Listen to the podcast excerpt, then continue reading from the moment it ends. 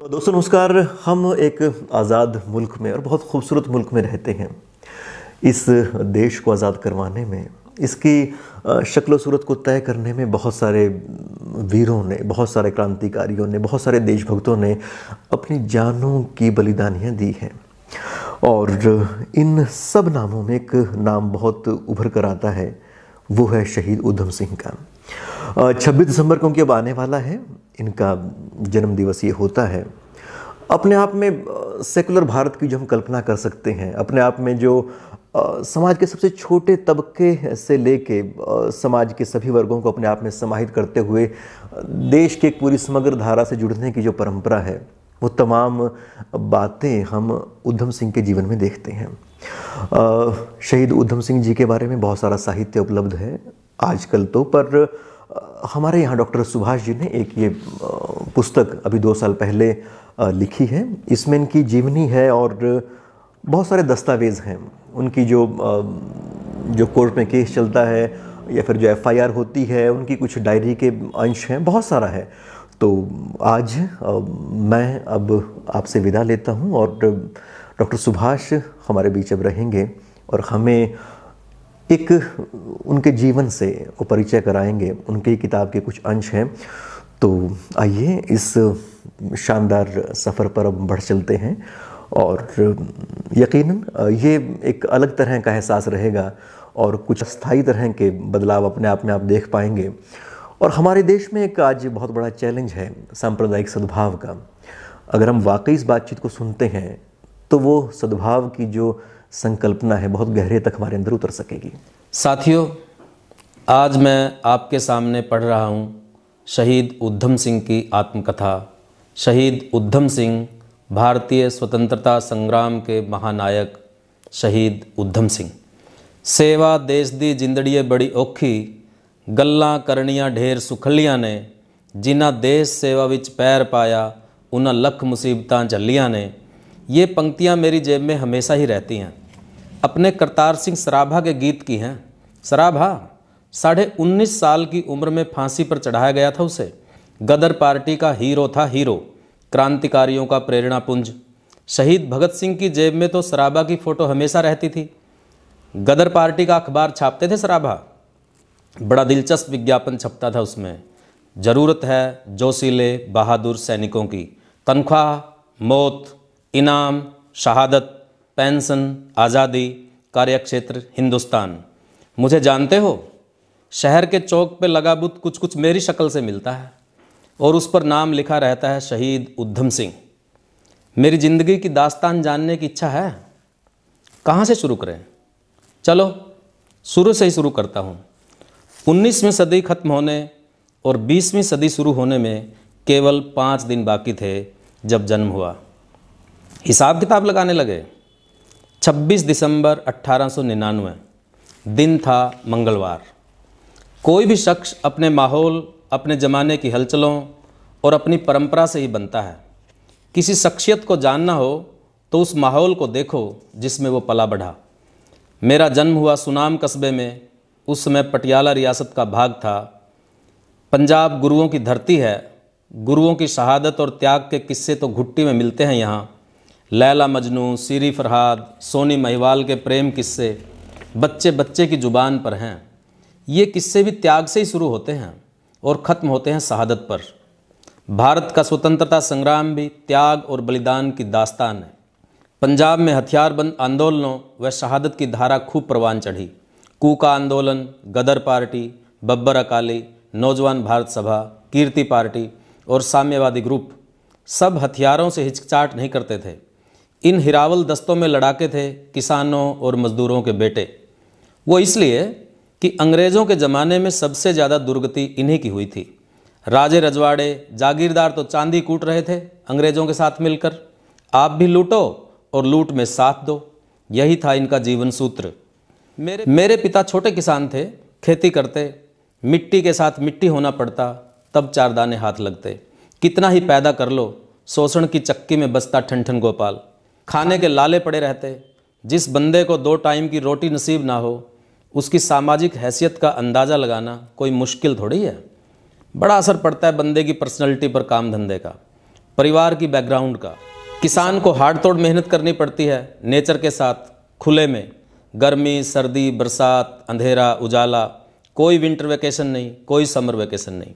भोलापन, सादगी, स्पष्टवादिता किसान के करैक्टर में रचे बसे होते हैं।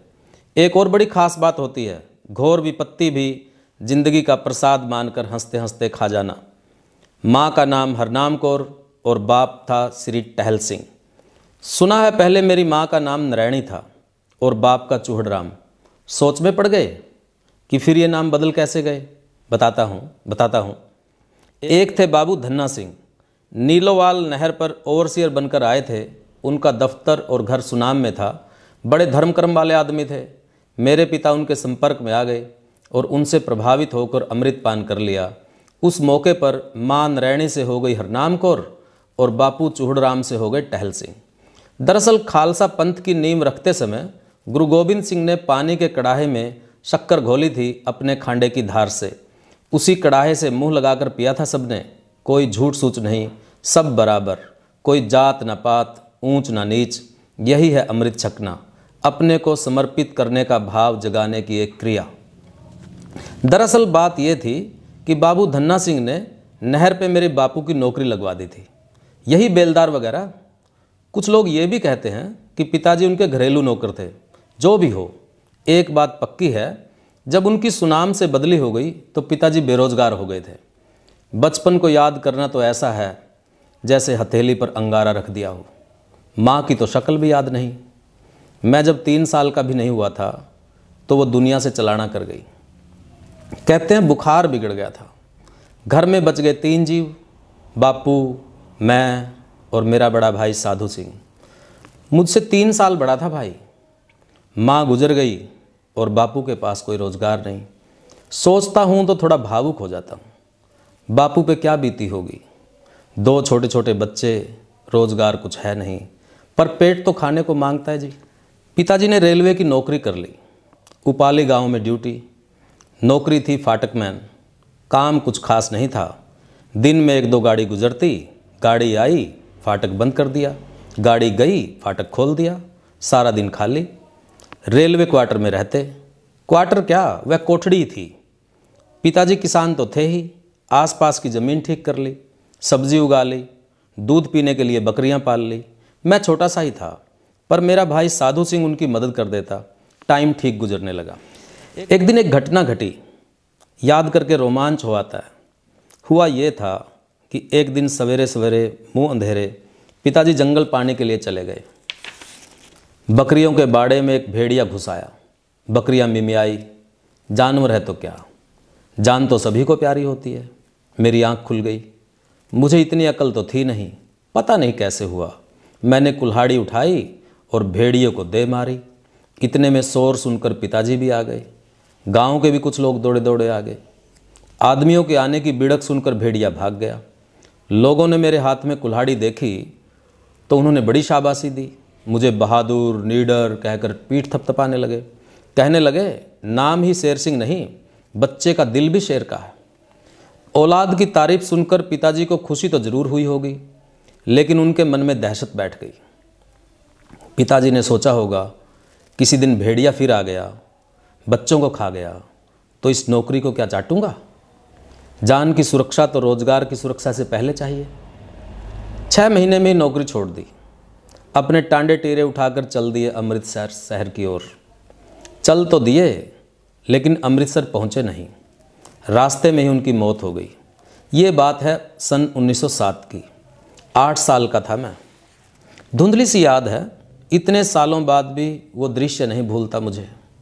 जब पिताजी ने हमारे दोनों भाइयों के हाथ, सरदार चंचल सिंह के हाथ में पकड़ाकर कहा था, मेरे बच्चों का ख्याल रखना।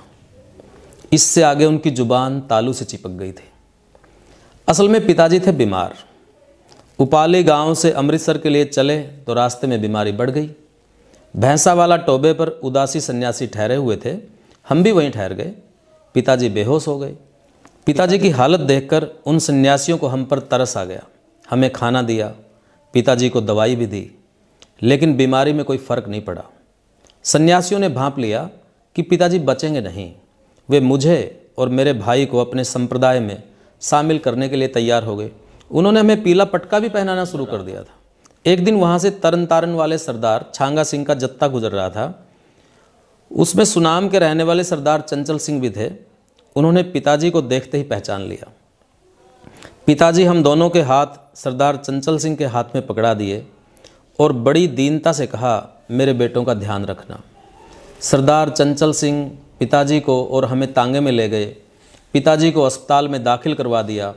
वहाँ डॉक्टर ने जाँच की और आश्वासन दिया कि ठीक हो जाएँगे। चंचल सिंह जी हमें साथ लेकर घर चले गए। जब अगले दिन अस्पताल पहुँचे तो हमें अनाथ होने की सूचना मिली। मुझे सिर्फ़ इतना याद है कि साधु सिंह तो बुक्का फाड़ के रोए जा रहा था और सरदार चंचल सिंह हमारे सिर पर हाथ रखे हमें दिलासा दे रहे थे। मुझे कुछ समझ नहीं आ रहा था। उनको देखकर मैं भी सुबकने लगा था। ज़िंदगी का दूसरा अध्याय शुरू हो गया। हम पहुँच गए सेंट्रल सिख अनाथ आश्रम अमृतसर में।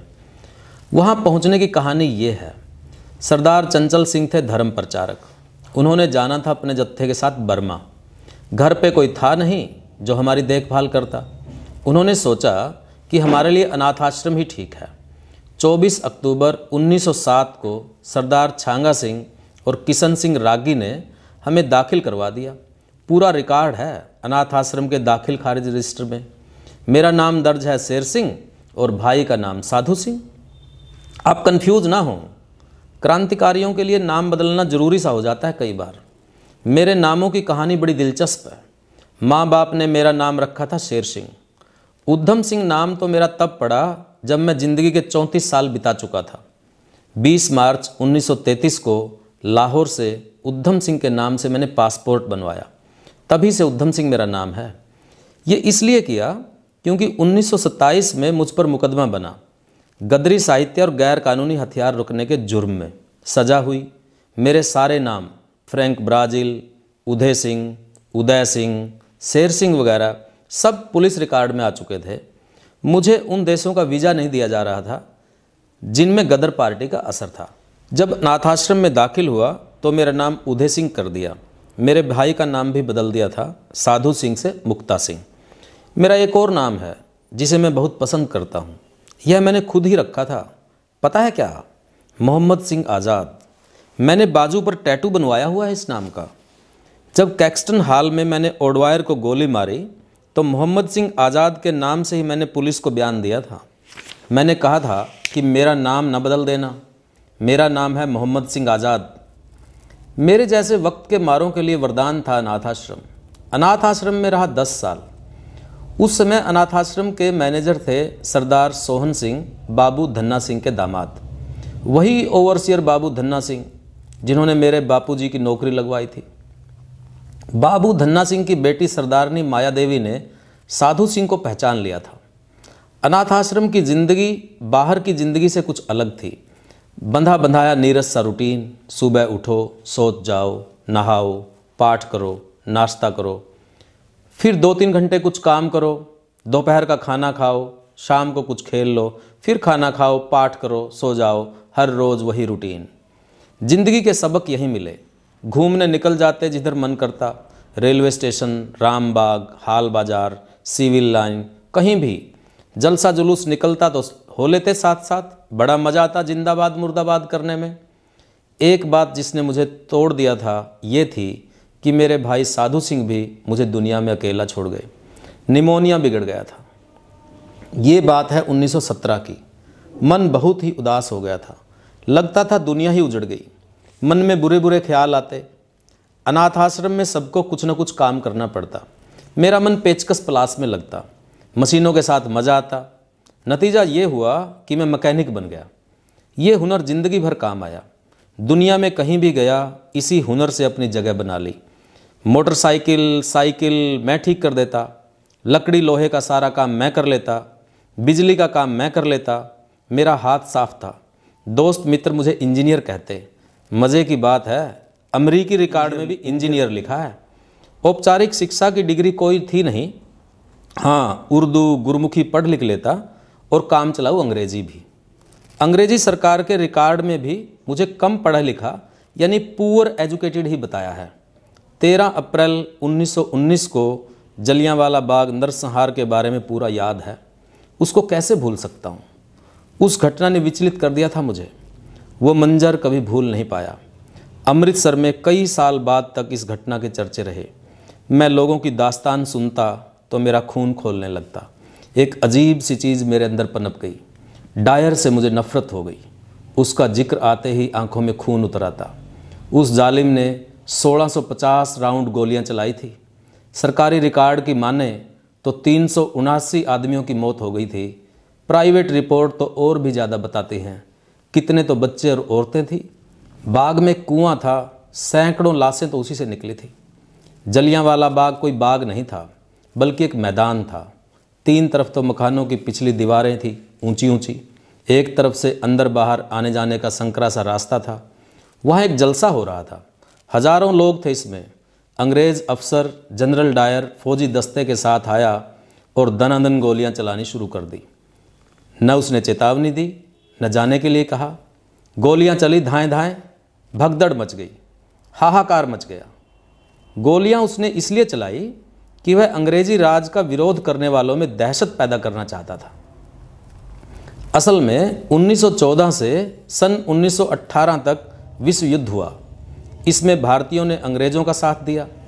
उनको उम्मीद थी कि युद्ध के बाद अंग्रेज़ कुछ राहत देंगे, पर हुआ एकदम विपरीत, एक कानून लागू किया।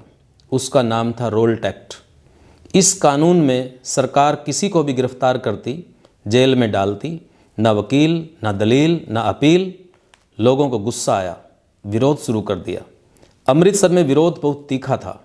इसको कुचलने के लिए यहाँ के दो बड़े नेता, डॉक्टर सत्यपाल गुप्त और सैफुद्दीन किचलू को गिरफ़्तार कर लिया।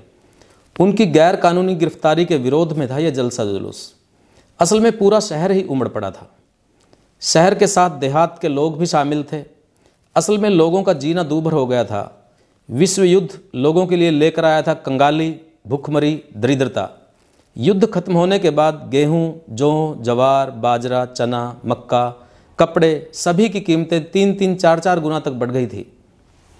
अपने समय के क्रांतिकारियों से मिला कि नहीं मिला? ये बात तो जानने लायक है। भगत सिंह तो मेरा ब्रेन फ्रेंड है, मानस मित्र। मेरा सबसे प्यारा दोस्त हमेशा मेरे साथ ही रहता है। ये देखो, उसकी फ़ोटो हमेशा साथ रखता हूँ। वो मुझसे नौ साल बाद दुनिया में आया, पर नौ साल पहले शहीद हो गया। बड़ा फास्ट था बंदा। उससे मुझे बड़ी प्रेरणा मिलती है। उसने अपने छोटे भाई कुलतार को पत्र में लिखा था ना, हवा में रहेगी मेरे ख्याल की बिजली, ये मुश्त खाक है फ़ानी, रहे रहे, ना रहे। मेरे दिलो दिमाग में भगत सिंह के ख्याल की बिजली दौड़ती रही। पता है वो ख्याल क्या था? दुनिया से शोषण के बीज का खात्मा हो इनकलाब हो। मैं कहता हूँ, जिसके दिल में ख्याल नहीं, वो इंसान ही नहीं। जब उसे शहीद किया गया, उन दिनों मैं मुल्तान जेल में था। हुआ यूँ था कि अगस्त 1927 को मैं अमृतसर में था। अचानक एक पुलिस वाले ने मुझे पीछे से पकड़ लिया। चार पुलिस वाले थे। मैं कुछ समझता, इससे पहले ही इंस्पेक्टर बोला, हमें गुप्त सूत्रों से तेरे बारे में सूचना मिली है। और मेरी तलाशी लेने लगे। मेरे पास पिस्तौल थी, लाइसेंस था नहीं। फिर वो पूछने लगे कि बाकी सामान कहाँ है? मैं काला सिंह की वर्कशॉप पर रुका हुआ था। वहाँ मेरी अटैची की तलाशी ली। उसमें कुछ रसीदें थी, काला बटुआ था, कुछ सर्टिफिकेट छः फ़ोटो और कुछ गदर पार्टी का साहित्य। गदर की गूंज रूसी गदर ज्ञान समाचार, पैम्फलेट, गुलामी का जहर, गदर की दूरी, देशभक्तों की जान। उन्होंने पूछा, कहाँ से आए हो? मैंने बता दिया, अमेरिका से। अमेरिका से आया कराची और कराची से अमृतसर। फिर पूछने लगे, किस लिए आए हो? तेरा ज़िंदगी का मकसद क्या है? मैंने भी सच्ची बात बता दी कि मैं स्पष्ट तौर पर कहता हूँ कि मेरा मकसद यूरोपियनों को मारना है, जो भारतीयों पर शासन करते हैं, और मुझे सेविकों से पूरी हमदर्दी है। उनका मकसद भारत को विदेशी नियंत्रण से मुक्त करवाना है। बस बना दिया गैरकानूनी हथियार और राजद्रोही साहित्य रखने का केस। पाँच साल की सज़ा काटी। अमेरिका में कई जगह रहा। California New York Chicago.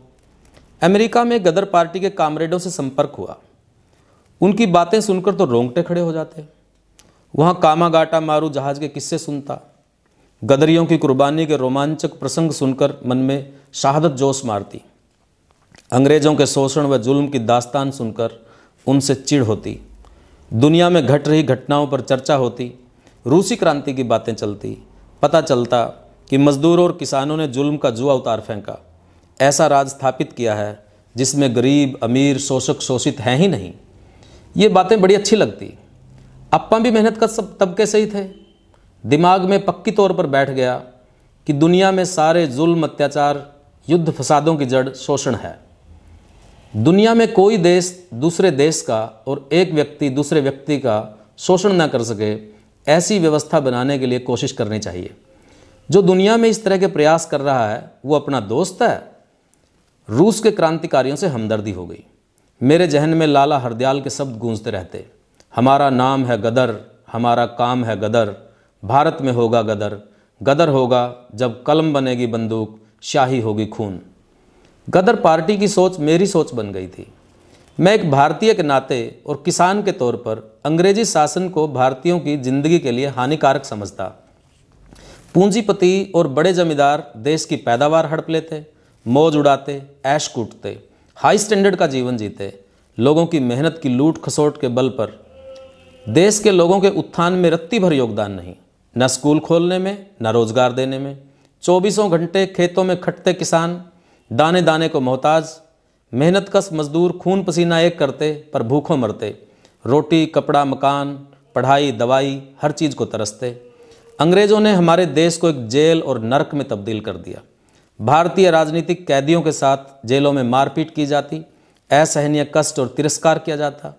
महिलाओं के बाल पकड़कर गलियों में घसीटा जाता। अपमानित किया जाता। पहने औज़ार शरीर में चुभोए जाते, इससे बहुत लोग पागल हो गए। बहुत से लोग अंग्रेज़ों के वहसी, खूनी अत्याचारों से मर गए। बहुत से लोगों के चेहरों के अंग काट दिए, आँखें निकाल दी। अंग्रेज़ी आतंकवाद भारतीयों को कुचल नहीं सकता। अंग्रेज़ी आतंकवाद के साय में, दयनीय हालत में जीने की बजाय अपने लोगों की खातिर मरना पसंद। मैं और मेरे देश के लोग अंग्रेज़ी साम्राज्यवाद के अधीन रहने के लिए इस संसार में पैदा नहीं हुए। मैं सोचता कि ताकत से ही अंग्रेज़ों को बाहर निकालना संभव होगा। ऐसे ऐसे विचार दिमाग में आने लगे। मैं खुद ही हैरान था कि मुझे क्या हो गया। असल में मैं अपने लोगों से हमदर्दी और उनकी तकलीफ़ दूर करने के संघर्ष में दिमाग में नए नए विचार व योजनाएँ आती। खुद से आगे निकलकर देखते हैं तो एक नई रोशनी दिखाई देती है। डायरेक्टर इंटेलिजेंस ब्यूरो गृह विभाग भारत सरकार की ओर से सन उन्नीस सौ चौंतीस में गदर डायरेक्टरी जारी की गई थी, जिसमें अमेरिका, यूरोप, अफ़गानिस्तान और भारत में गदर आंदोलन में हिस्सा लेने वाले लोगों के नाम शामिल हैं। इस डायरेक्टरी में नंबर एस फोर्टी फोर पर ऊधम सिंह का नाम भी दर्ज है। पैर में ही कुछ चक्कर था, कहीं टिक के नहीं बैठ सका। पिताजी भी सुनाम से उपाली और उपाली से अमृतसर की ओर। मैंने तो दुनिया के अनेक देशों की धरती देखी। इंग्लैंड का तो सभी को पता है। वहाँ कैक्टसन हाल में गोली मारने के बाद तो मशहूर हो गया था सारी दुनिया में। अमेरिका, अफ्रीका, बतेरे धक्के खाए, बड़े पापड़ बेले। ये पूछो कहाँ कहाँ नहीं गया। कुछ समय कश्मीर में साधु का बाणा बनाकर भी रहा। पर मन में देश के लिए कुछ कर गुजरने की भावना हमेशा ज़ोर मारती रही। उन्नीस सौ चौंतीस में पहुँचा इंग्लैंड। वहाँ एक जगह नहीं रहा। रोजी रोटी के लिए कई काम बदले, कई ठिकाने बदले मोटर मिस्त्री रहा, कारपेंट्री की, फेरी लगाई, दिहाड़ी भी की, ड्राइवरी भी की। फ़िल्मों में भी काम किया। साबू द एलिफेंट बॉय और द फोर फैदर में। एक्स्ट्रा के तौर पर एक हंगरी के पत्रकार और फ़िल्म निर्माता थे अलेक्जेंडर कोरडा। उसने अपना स्टूडियो बनाया था और उसने दो फ़िल्में बनाई थी गैर यूरोपियन कलाकारों को सपोर्ट करने के लिए। ये 1936 की बात है। असल में गोरी महिला फ़िल्म स्टूडियो में एक्स्ट्रा कलाकार थी। मैं उसके संपर्क में था। लंदन के पश्चिमी छोर पर रहती थी वह। 1938 इंग्लैंड में एक झूठा केस भी दर्ज करवा दिया था मुझ पर। ज़बरदस्ती पैसे ऐंठने का। इसमें मेरे 200 पाउंड खर्च हो गए। मेरी कार जब्त कर ली गई। मुझे नौकरी से निकाल दिया। पाँच महीने बाद पहले ही पेशी पर खारिज हो गया था। इसमें कोई अंग्रेज़ नहीं था, बल्कि अपने इंडियन के बीच विवाद था। लंदन में शेफर्ड बुश गुरुद्वारे में मिलता था दोस्तों से। किसी से बहुत खास घनिष्ठता तो थी नहीं। कुछ ही दोस्त थे। शिव सिंह जोल था। वह मुझे बाबा कहता। इसलिए कि मुझे सांसारिक चीज़ों से कोई मोह नहीं था। और भी कुछ दोस्तों का नाम लिया जा सकता है। सरदार अर्जन सिंह पहलवान थे। सरदार गुरबचन सिंह, सरदार सुरेंद्र सिंह, सरदार कबूल सिंह, सरदार नाजर सिंह, सरदार प्रीतम सिंह, बाबू करम सिंह। खूब हँसी ठट्ठा करते। ताश खेलते, पार्टियाँ करते, खूब खाते पीते, एक दूसरे की टांग खिंचाई करते। वही इंडियन चुटकले? यही थी अपनी दुनिया लंदन में? ये सारे पंजाब से ही थे, कोई जालंधर के पास गाँव से, कोई लुधियाना के किसी गाँव से। पंजाब के लोग इकट्ठे हों और पंजाब की बात ना हो, ये कैसे हो सकता? है प्रदेश में अपनी भाषा में बात करने का मज़ा तो दुगना हो जाता। है अपना पंजाब याद आ जाता। असल में हम रहते तो लंदन में थे पर बातें पंजाब की ही करते अपने वतन की बात चलते ही मक्के की रोटी और सरसों का साग का स्वाद मुँह में तैर जाता। आँखों में अजीब सा सुरूर एक एक बात याद आने लगती। जलियांवाला की बातें चलती। अंग्रेज़ों का जुल्म, अत्याचार और अपने लोगों की बेबसी। बातों बातों में भगत सिंह का ज़िक्र भी आ जाता। मैं कहता, एक दिन तुम भगत सिंह की तरह मेरी बातें करोगे और अपने पोते पोतियों को सुनाओगे मेरे शहादत के किस्से। जब मैं ऐसे कहता तो कोई मेरी बात पे यकीन ही नहीं करता था। दोस्त मित्र शादी विवाह का ज़िक्र करते, उन्हें क्या पता था? अपनी शादी तो फंदे से पक्की हो गई थी। तेरह मार्च 1940 को हुई थी कैक्सटन हाल वाली घटना। वहाँ मैं नया सूट पहनकर और हाट हैट लगाकर गया था, अपने अल्टीमेट सफ़र के लिए। घटना के बाद जर्मन आकाशवाणी ने सही ही प्रसारित किया था कि हाथी और भारतीय कभी भूलते नहीं। वो 20 साल बाद भी प्रतिशोध ले लेते हैं। मीटिंग दोपहर तीन बजे शुरू होनी थी और लगभग साढ़े चार तक चलनी थी। टिकट पर ही अंदर जा सकते थे। डेढ़ सौ के करीब लोग मौजूद थे। 130 तो सीटें ही थी। बाकी लोग आने जाने के रास्तों में भी खड़े थे। मैं दाएँ तरफ़ के रास्ते में खड़ा था। सामने वाली कुर्सियों के पास ही। मीटिंग खत्म हुई। लोग जाने की तैयारी में थे। मैंने चार लोगों को गोली मारी थी। कुल छह गोलियाँ चलाई थी। ओडवायर तो मौके पर ही चित हो गया था। बाकी घायल हो गए थे। जेटलैंड लेमिंगटन गोली चलाने के बाद मैं बाहर निकलने के लिए लपका तो बर्था हेरिंग नाम की महिला ने मेरा रास्ता रोक लिया और मेरे कंधे पकड़ लिए। तभी हैरी रिच ने मेरे कंधों पर झपट्टा मारा। मैं गिर गया। मेरे हाथ से रिवाल्वर भी छूट गई। रिच ने रिवाल्वर को दूर सरका दिया इतनी देर में पुलिस पहुँच गई। इसका मुझे कभी अफसोस नहीं हुआ। अफसोस मुझे इस बात का था कि केवल एक ही मरा। असल में रास्ते में कुछ महिलाएँ थी। इस कारण शायद। उस समय मैं किस अवस्था में था, मैं अपना बयान पढ़ देता हूँ। अंदाज़ा लगा लेना। मैंने वही लिखवाया था जो सच था। बयान से पहले एक बात बता दूँ। मेरे गोली चलाने के बाद दहशत इतनी थी कि उस बिल्डिंग की रसोई में काम करने वाले वेटर और दफ्तर के चपरासियों तक को भी बाहर नहीं आने दिया गया था। पूरी तरह सील कर दिया था। डिटेक्टिव इंस्पेक्टर डीटन ने मुझसे कहा, क्या तू अंग्रेज़ी समझता है? मैंने कहा हाँ। डीटन कहने लगा, तुम्हें हिरासत में लिया जाएगा पूछताछ के लिए। मैंने कहा, इसका कोई फ़ायदा नहीं। यह सब खत्म हो चुका है। एक सार्जेंट जोन्स था। वह मुझसे मिली वस्तुओं की सूची बना रहा था। उसमें लिनोलियम चाकू था। मैंने कहा यह तो इसलिए रख लिया था क्योंकि कुछ दिन पहले लफंगों की टोली ने मुझे केमडन टाउन में घेर लिया था। सार्जेंट जोन्स ने सलाह दी, ज़्यादा ना बोल।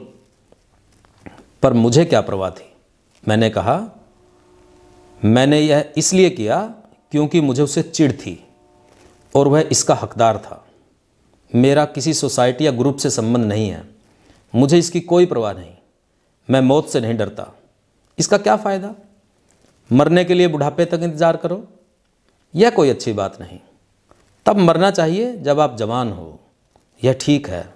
मैं भी यही कर रहा हूँ। मेरी बात सुनकर जोन्स बोला, जो कुछ बोल रहा है ना, अदालत में सबूत के तौर पर पेश किया जाएगा? मैंने कहा, मैं अपने देश के लिए मर रहा हूँ। मुझे अखबार मिलेगा? मैंने पूछा, जेटलैंड मर गया क्या? ये भी मरना चाहिए। मैंने उसको भी बक्खी में दो गोलियाँ मारी हैं। मैंने ये पिस्तौल बैरन माउथ से एक फौजी से खरीदी थी। तुझे पता? तुझे पता? मैंने उसके लिए कुछ शराब खरीदी थी। जब मैं चार पाँच साल का था मेरे माँ बाप गुजर गए। मेरे पास जो जायदाद थी मैंने बेच दी। जब मैं इंग्लैंड आया मेरे पास 200 पौंड से ऊपर थे। सिर्फ़ एक ही मरा। ओह! मेरा यकीन था कि मैंने कईयों को मार दिया होगा। मैं काफ़ी सुस्त रहा हूँगा। तुझे पता, वहाँ रास्ते पर कई औरतें थीं। इस कार्रवाई में आठ बजकर पचास मिनट हो गए। जोन्स बोला, मैं तुझे कैनन रोम पुलिस स्टेशन ले जा रहा हूँ। वहाँ तेरे पर सर माइकल ओडवायर को कत्ल करने का मुकदमा दर्ज किया जाएगा। मैंने भी कहा कि मैं तुझे बताऊँगा। मैंने कैसे अपना रोष प्रकट किया है। मुझे कैनल रोम पुलिस स्टेशन ले गए। वहाँ मेरी उंगलियों के निशान लिए। मेरा नाम गाम पूछकर सार्जेंट जोन्स कहने लगा लिखा हुआ अपना बयान। मैंने जो बयान लिखवाया वो ये है। मुझे इस बारे में डिविजनल डिटेक्टिव इंस्पेक्टर स्वैन ने सुप्रिटेंडेंट सैंड्स की मौजूदगी में सचेत किया कि यह वह बयान है जिसके आधार पर मुकदमा चलेगा। मैं जानता हूँ कि जो कुछ मैं कहूँगा वह अदालत में पेश किया जाएगा। कल लगभग सुबह ग्यारह बजकर उनतालीस मिनट पर मैं भारत के ऑफ़िस गया। सर हुसन सुरावर्दी को मिलने। गेट कीपर ने मुझे कहा कि वह बाहर गया हुआ है। उसने मुझे इंतज़ार करने को कहा। मैं वेटिंग रूम में गया। वहाँ पहले ही तीन चार लोग बैठे थे। जब मैं बाहर निकल रहा था तो एक नोटिस लगा देखा। कैक्सटन हॉल में मीटिंग होगी। मैं बाहर आ गया। गेट कीपर ने कहा कि वह सर हुसन को तीन बजकर पैंतालीस मिनट पर मिल सकता है। मैं वहाँ से चल दिया और फिर वापस नहीं गया। मैंने सोचा था कि मैं उसको आज सुबह मिलूँगा ताकि पासपोर्ट में आ रही दिक्कत के लिए मदद ले सकूँ। सुबह मैं सर हुसन को मिलने के इरादे से उठा, पर फिर मेरा मन बदल गया। मैंने सोचा कि वह मेरी मदद नहीं कर सकेगा। आज सुबह जब मैं कमरे से निकला तो मैंने सोचा कि लेस्टर स्क्वायर में पाल रॉबसन की फ़िल्म देखी जाए। मैं वहाँ गया, परंतु सिनेमा अभी खुला नहीं था। मैं फिर वापस घर आ गया। मैंने सोचा कि शाम वाली मीटिंग में जाऊँ। विरोध प्रकट करने के लिए मैं घर से अपना पिस्तौल साथ ले गया। विरोध व्यक्त करने के लिए। मीटिंग की शुरुआत में मैं पीछे खड़ा था। मैंने पिस्तौल किसी को मारने के इरादे से नहीं उठाई, केवल विरोध व्यक्त करने के लिए। खैर, जैसे ही मीटिंग खत्म हुई, मैंने पिस्तौल अपनी जेब से बाहर निकाली और गोली चलाई। मेरे ख्याल से दीवार पर गोली मैंने रोष व्यक्त करने के लिए चलाई। मैंने ब्रिटिश साम्राज्य के अधीन भारत के लोगों को भूख से मरते हुए देखा है। मेरा यह पिस्तौल तीन चार बार चला। मुझे रोष प्रकट करने का कोई अफसोस नहीं। देश के रोष को व्यक्त करने के लिए इस बात की चिंता नहीं कि सज़ा होगी। दस, बीस व पचास साल की कैद या फांसी। मैंने अपना फ़र्ज़ निभा दिया, पर असल में मेरा मकसद किसी व्यक्ति की जान लेना नहीं था। क्या आप जानते हो? मेरा मतलब तो केवल विरोध प्रकट करना था। आप जानते हो? देखो, मेरे दस्तखत भी हैं इस पर। मोहम्मद सिंह आज़ाद। मेरे बारे में सारा रिकॉर्ड इकट्ठा कर लिया, इंडिया से भी मंगवा लिया। कुछ बातें तो ऐसी थी जिसका मुझे भी पता नहीं था। टोटली मनगढ़ंत। पता ही आपको, पुलिस कैसी कैसी कहानियाँ बनाती है। सारी रिपोर्टों का लब्बो लुबाब ये था कि ये इनकलाबी है और मैं हिंसा में विश्वास करता हूँ, मुझ पर केस चल पड़ा। ओडवायर को गोली मारने पर नेताओं ने मेरी खासी निंदा की थी। उसका मुझे कोई अफसोस नहीं और न ही इसका कोई गिला शिकवा रहा। कुछ ऐसे थे जो वास्तव में खून खराबे को पसंद नहीं करते थे। लेकिन कुछ ऐसे भी थे जो राजनीतिक हालात के हिसाब से ऐसा कर रहे थे। उस समय दूसरा विश्व युद्ध जोरों पर था। जर्मनी इंग्लैंड की फौजों को पछाड़ रहा था और इंग्लैंड, फ्रांस इस कोशिश में थे कि जर्मनी का मुँह रूस की तरफ़ मोड़ दिया जाए। सयाने बहुत थे गौरव शासक। एक तीर से दो शिकार करना चाह रहे थे। ऐसा भी नहीं है कि मेरे कारनामे की सारे ही निंदा कर रहे थे। बहुत लोग खुश भी थे लेकिन खुशी ज़ाहिर करते कैसे? पहरे लगे हुए थे खुशी पर। डर सच्चा था। लंदन में क्या? पूरे इंग्लैंड में ही भारतीयों को शक की निगाह से देखना शुरू कर दिया था। पकड़ कर लगते टटोलने तलाशी लेने के बहाने। शासक चाहे कितना ही क्रूर हो और कितना ही तानाशाह, सच्चाई अपना रास्ता बना ही लेती है। अखबारों ने तो घटना को जैसे छापा हो, रेडियो ने भी चाहे अपने तरीके से बताया एक मेरे आयरिश दोस्त बाब कोनोली ने बड़ा नायाब तरीका निकाला। उसको याद करता हूँ तो उसका मासूम सा चेहरा आँखों के आगे घूम जाता है। सोच भी नहीं सकता था कि वो इतना साहसिक कारनामा भी कर सकता है। उसने एक हाथ से पोस्टर लिखा, अपनी छाती पर चिपका लिया। घूमता रहा पार्लियामेंट और कैक्सटन हॉल के बीच। सारे लंदन में चर्चा थी इसकी। अपने खून से लिखी चिट्ठी लिखकर मुझे जेल के पते पर भेजी थी। मुझे नहीं मिली। इसके मजमून को पढ़कर मुर्दों में भी जोश आ जाए, लिखा था long live Singh down with British imperialism down with British rule in India मुझे इसका अफसोस नहीं था कि लंदन में और भारत में कथित विभिन्न संस्थाओं के पदाधिकारी व मोजिज लोग मेरे किए की निंदा कर रहे थे। असल में उनको हमेशा सत्ता की नज़र देखनी होती है। एक अफसोस ज़रूर था कि मेरी आवाज़ अंग्रेज़ी साम्राज्य फाइलों में ही दबकर रह गई। मेरे देश के लोगों तक नहीं पहुँची। धन्यवादी होना चाहिए ग्रेट ब्रिटेन की इंडियन वर्कर्स एसोसिएशन के महासचिव कॉमरेड अवतार सिंह जोहल का। उन्होंने छप्पन साल बाद उन्नीस सौ छियानवे में ऊधम सिंह के बयान देश के लोगों तक पहुँचाने में बड़ी मदद की। आपके दिमाग में एक सवाल चक्कर काट रहा होगा। जलियांवाला बाग में गोलियाँ तो जनरल डायर ने चलवाई थी। वो तो पहले ही मर चुका था। बीमार होकर। फिर ओडवायर को गलती से मारा क्या? ये कोई मिस्टेकन आइडेंटिटी नहीं थी। न मैं रक्त पिपासु कीलर था। जनरल डायर या ओडवायर से मेरी कोई व्यक्तिगत दुश्मनी भी नहीं थी। डायर ने जलियांवाला में गोलियाँ चलवाई तो ओडवायर ने उसके इस कुकृत्य को उचित ठहराया था। डायर हो या ओडवायर ये सब साम्राज्यवादी टकसाल में ढले सिक्के थे। उनके नामों और अहदों का ही अंतर था। विचारों और कामों में कोई अंतर नहीं था। सब भारतीयों का मज़ाक उड़ाते, तिरस्कार करते। मैंने गोली भारत में राज करने वाली साम्राज्यवादी मशीनरी पर चलाई थी। ओडवायर तो उसका प्रतीक मात्र था। फिर गाहे बगाहे ओडवायर भारत में अपने कुकृत्यों की डींगे भी मारता रहता। कहता कि भारतीयों पर डंडा रूल ही उचित है। शायद मेरी ये सोच भी थी कि पहले विश्व युद्ध के बाद तो अंग्रेज़ों ने तोहफे में जलियाँ वाला बाग कांड दिया था। दूसरे युद्ध के बाद भी वे बाज नहीं आएँगे। हो सकता है मेरा सोचना गलत रहा हो, पर मैं सोचता था कि फिर हज़ारों भारतीयों का कत्ल होगा, जैसे कि पिछले युद्ध के समय हुआ था। मैं सोचता कि अब समय आ गया है कि उठें और उन अंग्रेज़ी साम्राज्यवादी गिद्धों को दिखा दें कि अब वे लंबे समय तक हमारे लोगों का खून नहीं चूस सकेंगे और न ही लोगों को मेरी प्यारी भूमि से वंचित कर सकेंगे। मैं ब्रिक्सटन जेल में था। यदि कोई मुझे कैदी कहता तो मैं कहता कि मैं ब्रिटेन की महारानी विक्टोरिया का शाही मेहमान हूँ। उन्होंने मेरे लिए काफ़ी अच्छी सुरक्षा कर रखी है। इतने बॉडीगार्ड मिले हुए हैं। आरामदायक जगह थी पर मुझे तो इससे भी आरामदायक जगह का इंतज़ार था। आप समझ रहे हैं मैं क्या कहना चाह रहा हूँ? मुझे पक्का यकीन था कि मुझे फांसी दी जाएगी। मैंने पाँच साल जेल में काटे थे। उस समय सैकड़ों लोगों को फांसी पर लटकाया गया था। मुझे फांसी का खौफ नहीं था। लॉर्ड जीसस को भी फांसी दी गई थी। इसलिए मैं कहता कि सिर्फ़ अच्छे लोगों के साथ ही ऐसा होता है। बहुत से लोग कहते कि उन्होंने लॉर्ड जीसस को देखा। कितने ही सैकड़ों सालों बाद, लेकिन मैं नहीं देख सका। तभी तो मैं कहता हूँ कि ये कोरा झूठ है। मैं सारे संसार में घूमा हूँ। मुझे वह कभी नहीं मिला। मैं कहता हूँ, भगवान ने उस कौम के हालात नहीं बदले, जिसके पास बदलाव का विचार नहीं। जेल के भी कुछ कायदे कानून होते हैं, कैदी के भी कुछ अधिकार होते हैं। जेल में पुस्तकों के साथ अच्छा समय बीतता है।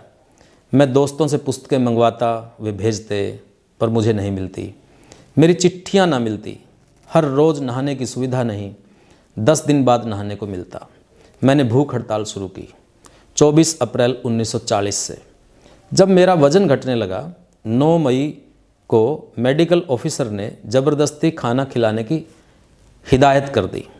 इसके लिए एक स्पेशल कुर्सी थी, भारी सी। उस पर बैठाया जाता। एक बंदा पीछे से सिर पकड़कर ऊपर कर लेता। डॉक्टर जबड़ों को खोलता। एक रबड़ की नली में घुसेड़ कर खाना सीधा पेट में डाल दिया जाता। बड़ा पीड़ादायक होता ये सब। मन खराब हो जाता। उल्टी करने का मन करता। चालीस दिन तक रही हड़ताल। मुकदमा शुरू हुआ 4 जून 1940 को ओल्ड बैले की केंद्रीय अपराध अदालत में। ताज बनाम उद्धम सिंह। जज एटकिंसन अदालती कार्रवाई का लीडर था। ज्यूरी में दस आदमी और दो औरतें शामिल थीं। सरकारी वकील थे mister G B Belvier, mister C Humphrey और मिस्टर जॉर्डिन। मेरा पक्ष रखा मिस्टर सेंट जॉन हुचिक्सन, के सी मिस्टर आर ई सीटन और मिस्टर वी के कृष्णा मेनन ने। अदालत का क्लर्क बोला, उद्धम सिंह पर आरोप है कि आपने 13 मार्च को माइकल फ्रांसिस ओडवायर का कत्ल किया है। इस आरोप के लिए वह सफ़ाई दे रहा है। मैं दोषी नहीं हूँ और गवाहियाँ सुनने के बाद यह साफ़ हो जाएगा कि यह दोषी है या नहीं। सरकारी वकील मिस्टर जी वी मेलवियर ने मुकदमे की कार्रवाई शुरू की। अदालत में कुछ लोगों को ही पीछे बैठने की इजाज़त दी गई थी। और पुलिस प्रत्येक अंदर आने वाले की ध्यान से छानबीन कर रही थी। सुनवाई के दौरान कम ही लोग मौजूद थे।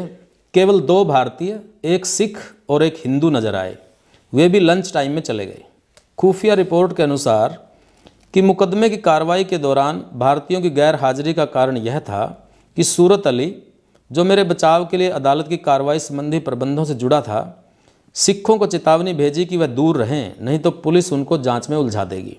जज ने फटाफट गवाहों को अदालत में पेश किया। कुल 24 गवाहों को अदालत में पेश किया। सरकारी वकील मैकल्यूअर जज एटकिंसन और मेरे वकील की तरफ़ से सेंट जॉन हुचिनसन ने ओडवायर की हत्या के संबंध में कई सवाल किए। उन सारे गवाहों के बयान मेरे खिलाफ थे। मैं पूरे धैर्य से गवाहों के बयान को ध्यान से सुन रहा था। मेरे वकील सेंट जॉन हुचिनसन ने मुझे कटघरे में बुलाने की इजाज़त मांगी। जज ने इजाज़त दे दी। मैं कटघरे में गया। अदालत के कर्मचारी ने बाइबल आगे कर दी कसम खाने के लिए। मैंने कहा, मेरी बाइबल में कोई आस्था नहीं है, खाना पूर्ति करनी है तो लो कर देता हूँ। मिस्टर सेंट जॉन हुचिनसन ने कई सवाल पूछे और जज एटकिंसन ने भी कई सवाल पूछे। शाम हो गई। जज ने अदालत की कार्रवाई 5 जून सुबह साढ़े दस बजे तक स्थगित कर दी। अगले दिन 5 जून को अदालत की कार्रवाई दोबारा शुरू हुई।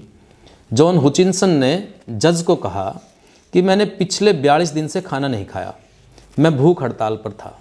शारीरिक कमज़ोरी महसूस कर रहा था, इसलिए इसे बैठने की इजाज़त दी जाए। जज ने इजाज़त दे दी। मेरे बचाव के लिए मेरे सिवाय कोई गवाह पेश नहीं किया। सरकारी वकील मिस्टर मैकल्यूअर और जज एटकिंसन ने कई सवाल पूछे। गवाही के बाद मुद्दई की ओर से मिस्टर मैकलियोर ने ज्यूरी को संबोधित किया और मिस्टर जॉन हुचिनसन ने मेरी ओर से संबोधन किया। इसके बाद जज एटकिंसन ने मुकदमे का सारांश पेश करते हुए कहा कि जब एक स्वस्थ व्यक्ति जानबूझकर दूसरे को जान से मारता है तो वह हत्या का दोषी होता है। यह कोई घटना या आंशिक घटना नहीं थी, यह जानबूझकर की गई कार्रवाई थी, क्योंकि आरोपी पूरे हथियार के साथ गया और एक सिक्वे के साथ, जिसको वह सरेआम मानता भी था। आरोपी को भारत में अंग्रेज़ी राज से नफरत है, वह मीटिंग में गया, पिस्तौल से गोलियाँ चलाकर रोष प्रकट करने के लिए। अमृतसर में हुए कत्ल के समय ये अधिकारी थे, इसलिए वह जेटलैंड को भी मारना चाहता था। उसके पेट में भी दो गोलियाँ मारी थी, क्योंकि वह भारतीय स्टेट का सचिव था। उसने ज्यूरी को कहा कि अगर आप सचमुच इससे सहमत हों तो आप मुझे हत्या का कसूरवार ठहरा सकते हो। अदालत के क्लर्क ने पूछा, क्या आप अपने फैसले से सहमत हो? ज्यूरी के फेयरमैन ने कहा, हम सहमत हैं। अदालत के क्लर्क ने फिर पूछा, क्या आपने उद्धम सिंह को हत्या के लिए दोषी पाया या नहीं? फोरमैन ने कहा, हमने दोषी पाया है। अदालत के क्लर्क ने फिर पूछा, आपने इसको हत्या का दोषी पाया है क्या? यह आप सबका फैसला है? फोरमैन ने कहा, हम सबका यही फैसला है। इस तरह अदालत को कुल एक घंटा चालीस मिनट लगे मुझे दोषी ठहराने में. अदालत का क्लर्क मुझसे कहने लगा कि आपको हत्या का दोषी पाया गया है और मेरे पास सफ़ाई के लिए कहने के लिए है ही क्या? अदालत क्यों न मुझे कानून के मुताबिक मौत की सज़ा दे? मैंने कहा हाँ सर, मैं कुछ कहना चाहता हूँ। मैंने अपने वकीलों को पूछे बिना चश्मा लगाया और बेझिझक बोलना शुरू कर दिया। जज बोला, तुम्हें कानून के मुताबिक सज़ा क्यों न दी जाए? मैंने अपने कागज़ निकाल लिए, कागज़ों को परखा और जज की ओर मुँह करके ऊँची आवाज़ में एक नारा लगाया, ब्रिटिश साम्राज्य मुर्दाबाद। मैंने कहा आप कहते हो हिंदुस्तान में शांति नहीं है। हमारे पास तो सिर्फ़ गुलामी है। तुम्हारी कथित सभ्यता ने पीढ़ी दर पीढ़ी हमें सिर्फ़ वह दिया है, जो कि मानव नस्ल के लिए तुम्हारी कथित सभ्यता ने पीढ़ी दर पीढ़ी हमें सिर्फ़ वह दिया है, जो कि मानव नस्ल के लिए कूड़ा, करकट और निकृष्ट है। आपको अपने इतिहास पर भी नज़र डालनी चाहिए। अगर आप में मानवीय नैतिकता का जरा भी अंश बचा है तो आपको शर्म से मर जाना चाहिए। अपने आप को संसार के सभ्य शासक कहने वाले कथित बुद्धिजीवी, वैसी और खून चूसने के लिए घूमते हैं, असल में हरामी खून है। जज एटकिंसन ने कहने लगा, मैंने तेरा कोई राजनीतिक भाषण नहीं सुनना। अगर इस केस से संबंधित कोई बात कहने को है तो कहो। जिन कागज़ों में से मैं पढ़ रहा था, उनको लहराते हुए मैंने कहा, मैं यह कहना चाहता हूँ कि मैं सिर्फ़ रोष प्रकट करना चाहता था। जज एटकिंसन ने कहा, क्या यह अंग्रेज़ी में लिखा है? मैंने कहा, जो मैं पढ़ रहा हूँ, वह तू समझ सकता है। जज एटकिंसन ने फिर कहा, अगर तू मुझे यह पढ़ने के लिए दे दे तो मैं और अच्छी तरह इसको समझ सकूँगा। इसी बीच सरकारी वकील जी बी मैक्लियोर ने जज को कहा, आप इमरजेंसी पावर एक्ट की धारा चार के तहत यह निर्देश दे सकते हैं कि इसके बयान को रिपोर्ट न किया जाए। जज एटकिंसन मेरी ओर देखकर बोला तू यह जान ले कि जो कुछ भी तू कह रहा है वह छपेगा नहीं। तू केवल मुद्दे की बात कर। अब बोलो, मैंने कहा, मैं तो सिर्फ़ रोष व्यक्त कर रहा हूँ। मेरा यही मतलब है। मैं उस पते के बारे में कुछ नहीं जानता। ज्यूरी को उस पते के बारे में गुमराह किया गया है। मुझे उस पते की कोई जानकारी नहीं है। मैं अब यह पढ़ने जा रहा हूँ। मैं कागज़ों पर नज़र डाल रहा था। जज एटकिंसन ने फिर कहा, ठीक है, फिर पढ़। केवल ये बता कि कानून के अनुसार सज़ा क्यों न दी जाए? मैंने ऊँची आवाज़ में कहा, मैं मौत की सज़ा से नहीं डरता। यह मेरे लिए कुछ भी नहीं है। मुझे मर जाने की भी कोई परवाह नहीं। मैं इस बारे में कोई चिंता नहीं। मैं किसी मकसद के लिए मर रहा हूँ। कटघरे पर हाथ मारकर मैं ललकारा। हम ब्रिटिश साम्राज्य के हाथों सताए हुए हैं। मैं मरने से नहीं डरता। मुझे मरने पर गर्व है। मेरी जन्मभूमि को आज़ाद करवाने के लिए मुझे अपनी जान देने पर गर्व होगा। मुझे उम्मीद है कि जब मैं चला गया तो मेरे हज़ारों देशवासी तुम्हें सड़ियल कुत्तों को बाहर फेंकेंगे और मेरे देश को आज़ाद करवाने के लिए आगे आएँगे। मैं एक अंग्रेज़ जूरी के सामने खड़ा हूँ। यह अंग्रेज़ कचहरी है। जब आप भारत जाकर वापस आते हो तो आपको इनाम दिए जाते हैं। या हाउस ऑफ़ कॉमन्स में स्थान मिलता है। पर जब हम इंग्लैंड आते हैं तो हमें मौत की सज़ा दी जाती है। मेरा और कोई इरादा नहीं था। फिर भी यह सज़ा झेलूँगा और मुझे इसकी कोई परवाह नहीं। पर एक वक्त आएगा जब तुम सड़ियल कुत्तों को हिंदुस्तान से बाहर निकाल दिया जाएगा और तुम्हारा ब्रिटिश साम्राज्य तहस नहस कर दिया जाएगा। भारत की जितनी भी सड़कों पर तुम्हारे कथित लोकतंत्र और ईसाइत के झंडे लहराते हैं, उन सड़कों पर तुम्हारी मशीन गिने हज़ारों ही गरीब औरतों और बच्चों को निर्दयता से कत्ल कर रही हैं। ये हैं तुम्हारे कुकर्म। हाँ हाँ तुम्हारे ही कुकर्म हैं। मैं अंग्रेज़ सरकार की बात कर रहा हूँ। मैं अंग्रेज़ लोगों के विरुद्ध बिल्कुल नहीं हूँ। इंग्लैंड में मेरे भारतीय दोस्तों से भी ज़्यादा अंग्रेज़ दोस्त हैं। मुझे इंग्लैंड के कामगारों से पूरी हमदर्दी है। मैं तो सिर्फ़ अंग्रेज़ी साम्राज्यवादी सरकार के खिलाफ हूँ। आप भी इन साम्राज्यवादी कुत्तों व वहसी जानवरों के कारण तकलीफ़ झेल रहे हो। भारत में सिर्फ़ गुलामी, मारकाट और तबाही है। अंग भंग कर दिए जाते हैं। इस बारे में इंग्लैंड के लोग अखबारों में नहीं पढ़ते। परंतु यह हमें ही पता है कि भारत में क्या हो रहा है। जज एटकिंसन बोला, मैं ये और नहीं सुनूँगा। मैंने कहा, तू इसलिए नहीं सुनना चाहता क्योंकि तू मेरे भाषण से ऊब गया पर मेरे पास अभी कहने के लिए और बहुत कुछ है। जज एटकिंसन ने फिर कहा, मैं तेरा भाषण और नहीं सुनूँगा। मैंने कहा, आपने मुझसे पूछा था कि मैं क्या कहना चाहता हूँ। मैं वही कह रहा हूँ, पर तुम गंदे लोग हमारी कुछ सुनना नहीं चाहते जो तुम हिंदुस्तान में कर रहे हो। मैंने चश्मा उतार लिया। और अपनी जेब में वापस रखते हुए तीन बार बोला, इंकलाब इंकलाब इंकलाब। ब्रिटिश साम्राज्य मुर्दाबाद, अंग्रेज़ कुत्ते मुर्दाबाद, भारत अमर रहे। जज ने अपना फैसला सुना दिया कि उधम सिंह के संगीन जुर्म के मद्देनज़र सजाए मौत दी जाती है। 25 जून 1940 सुबह 9 बजे, तब तक फांसी पर लटकाया जाए, जब तक कि जान न निकल जाए। मैंने कटघरे की रेलिंग पर मुक्का मारा। कानूनी सलाहकारों की मेज़ पर से जूरी की तरफ़ थूक दिया। वार्डनों ने बलपूर्वक मुझे वहाँ से हटा दिया। जज ने कहा, प्रेस को निर्देश दिए जाते हैं कि कटघरे में उद्धम सिंह द्वारा दिए गए भाषण के संबंध में कुछ भी नहीं छपना चाहिए। मैंने जिन कागज़ों से अपना बयान पढ़ा था, उनको फाड़ कर छोटे छोटे टुकड़े नीचे फेंक दिए। वार्डन ने उनको इकट्ठा कर लिया और उनकी जज ने फ़ोटो खींच ली। जज की टोका टाकी में तो उन कागज़ों को अदालत में नहीं पढ़ पाया, पर आप इनको इतमान से पढ़ सकते हो। उन कागज़ों में मेरे पूरे विचार तो नहीं आ पाए, पर आप उनसे अंदाज़ा लगा सकते हो, मेरी जीवन दृष्टि का, मेरी सोच का। हालाँकि फांसी का दिन तो 25 जून रखा था, लेकिन राजनीतिक हालात कुछ ऐसे थे कि ये डेट 31 जुलाई कर दी थी। मेरे अंतिम संस्कार की इजाज़त नहीं दी गई थी। अंग्रेज़ी शासकों को डर था कि मेरी चिता की लपटें कहीं अंग्रेज़ी शासन को भस्म न हो जाए। मेरे दोस्त जोहल को भी मेरे अंतिम सफ़र का साक्षी नहीं बनने दिया। सिर्फ़ इसलिए कि फांसी पर मेरी मुस्कान का तबसरा कभी अंग्रेज़ी राज के खात्मे की इबारत न बन जाए। मेरे परिवार में कोई नहीं बचा था। माँ, बाप, भाई सब गुजर गए थे। मैं एकदम अकेला रह गया था। मैंने मरकर अपना परिवार पा लिया। शहीदों का परिवार। ज़िंदगी तो मेरी गुमनामी में बीती, पर मौत ने मुझे अमर कर दिया। मज़े की एक बात बताऊँ आपको? मुझे दफनाया गया था। पता है कहाँ? पेंटनविल जेल में शहीद मदन लाल ढींगड़ा के बराबर में। अपने मुल्क को आज़ाद देखने की मेरी सबसे बड़ी ख्वाहिश पूरी नहीं हुई थी। मुझे यकीन था कि मेरे देशवासी निकट भविष्य में ज़रूर आज़ाद हो जाएँगे। मुझे यकीन था मातृभूमि सदा के लिए गुलामी का चैम्बर बनी नहीं रह सकती। मरने के 34 साल बाद 19 जुलाई 1974 को मेरी मिट्टी अपने देश की मिट्टी में मिली। मैंने तो नहीं, पर मेरी अस्थियों ने ज़रूर आज़ाद मुल्क की माटी की छुअन महसूस की। नफ़रत से कोई क्रांतिकारी नहीं बनता। ज़िंदगी वह अपने देश के लोगों से बेहद प्यार ही शहादत के रास्ते पर डालता है। मेरी पसंदीदा किताब थी वारिस शाह की हीर। ख़ास तौर पर काजी और हीर के सवाल जवाब। उर्दू के शायर थे इकबाल। उनका गीत मुझे बड़ा पसंद था, हमेशा अपने साथ रखता। गाता गुनगुनाता रहता अकेले में। आज आपके साथ गाना चाहता हूँ। गाओगे मेरे साथ?